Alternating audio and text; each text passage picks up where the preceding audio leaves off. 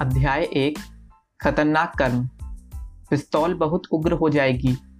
फांसी का फंदा बहुत प्राचीन माना जाएगा। और कलाई पर चाकू की धार तो बहुत शांत होगी।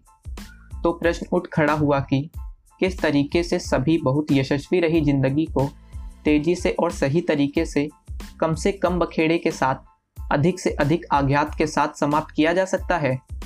साल ही भर पहले परिस्थितियाँ नाटकीय रूप से अधिक आशापूर्ण थी।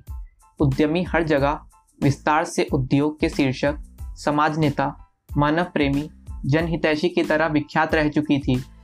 वह उस समय अपनी तीस के बाद उम्र में थी। प्रौद्योगिकी कंपनी को चला रही थी, जिसे उन्होंने अपने कॉलेज के छात्रावास के कमरे में स्थापित किया था, जो बाज़ार के वर्चस्व के बढ़ते स्तर पर उन वस्तुओं का भी उत्पादन करती थी। जिनका उनके ग्राहक सम्मान करते थे। अभी तक उसे घटिया भावना और ईर्ष्या से उथल पुथल करके चौंकाया गया है, जो महत्वपूर्ण ढंग से व्यापार में उसके स्वामित्व के हिस्से में कम करता है, जिसमें उसने अपने जीवन निर्माण का ज़्यादा हिस्सा समर्पित किया है। अब उसे अपने लिए नया काम खोजने पर दबाव डाला जा रहा है। इन वस्तुओं और स्थितियों के परिवर्तन की निर्दयता अब उद्यमी को अहसनीय लग रही है। नियमित शीतल, बाहरी आवरण के नीचे संभालने वाला, संवेदनशील और गहराई तक प्यार करने वाला हृदय धड़क रहा था। उसने अनुभव किया कि स्वयं जीवन ने उसे धोखा दिया था और वह इससे बहुत अच्छे की योग्य थी। उसने नींद की गोलियों की एक बहुत बड़ी बोतल खाने की कल्पना की। वह खतरनाक कर्म इस तरीके से अधिक स्वच्छ हो जाएगा।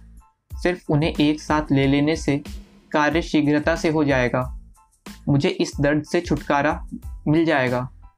फिर उसकी नज़र अपने पूर्ण सफ़ेद बेडरूम में, बलूत के बन ड्रेसर में कुछ अलग से चमक रही चीज़ पर पड़ी। उसकी माँ की दी हुई व्यक्तिगत अनुकूलन सम्मेलन की टिकट। उद्यमी लोग अक्सर ऐसे लोगों पर हँसते हैं जो ऐसे कार्यक्रम अटेंड करते हैं और उन्हें पंख टूटे पक्षी कहकर बुलाते हैं और कहते हैं कि मिथ्या गुरु से प्रश्नों से उत्तर मांग रहे हैं जबकि उर्वर और सफल जीवन जीने के लिए जो कुछ चाहिए वो उनमें पहले से ही उपस्थित है। शायद अपनी राय पर फिर से सोचने का समय आ गया था। वह अधिक संभावनाएँ नहीं देख पाई। या तो उसे सम्मेलन में जाना चाहिए और सुअवसरों को अनुभव करना चाहिए तो शायद उनके प्राण बच जाएँ, या वह अपनी शांति पा लेगी एक त्वरित मृत्यु के माध्यम से। धन्यवाद।